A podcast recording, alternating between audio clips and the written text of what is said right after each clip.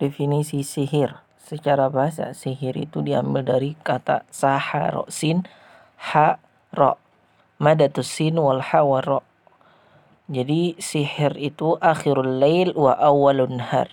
Dia itu adalah akhir daripada malam dan permulaan daripada siang. Jadi nggak bisa disebut dia itu satu hal karena memang sejatinya dia itu dua hal yang dikumpulkan jadi istilahnya gini sihir itu adalah salah satu bentuk yang mengumpulkan dua hal.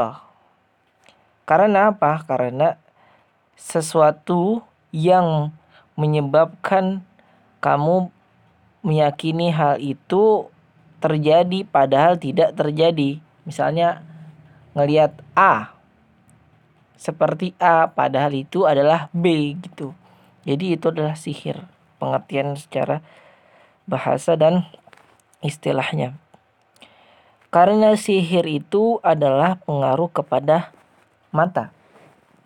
Fal ain hiya tusahhiru litara asya'a laysat waqi'ah jadi dia agar mata itu melihat sesuatu yang tidak terjadi sebenarnya.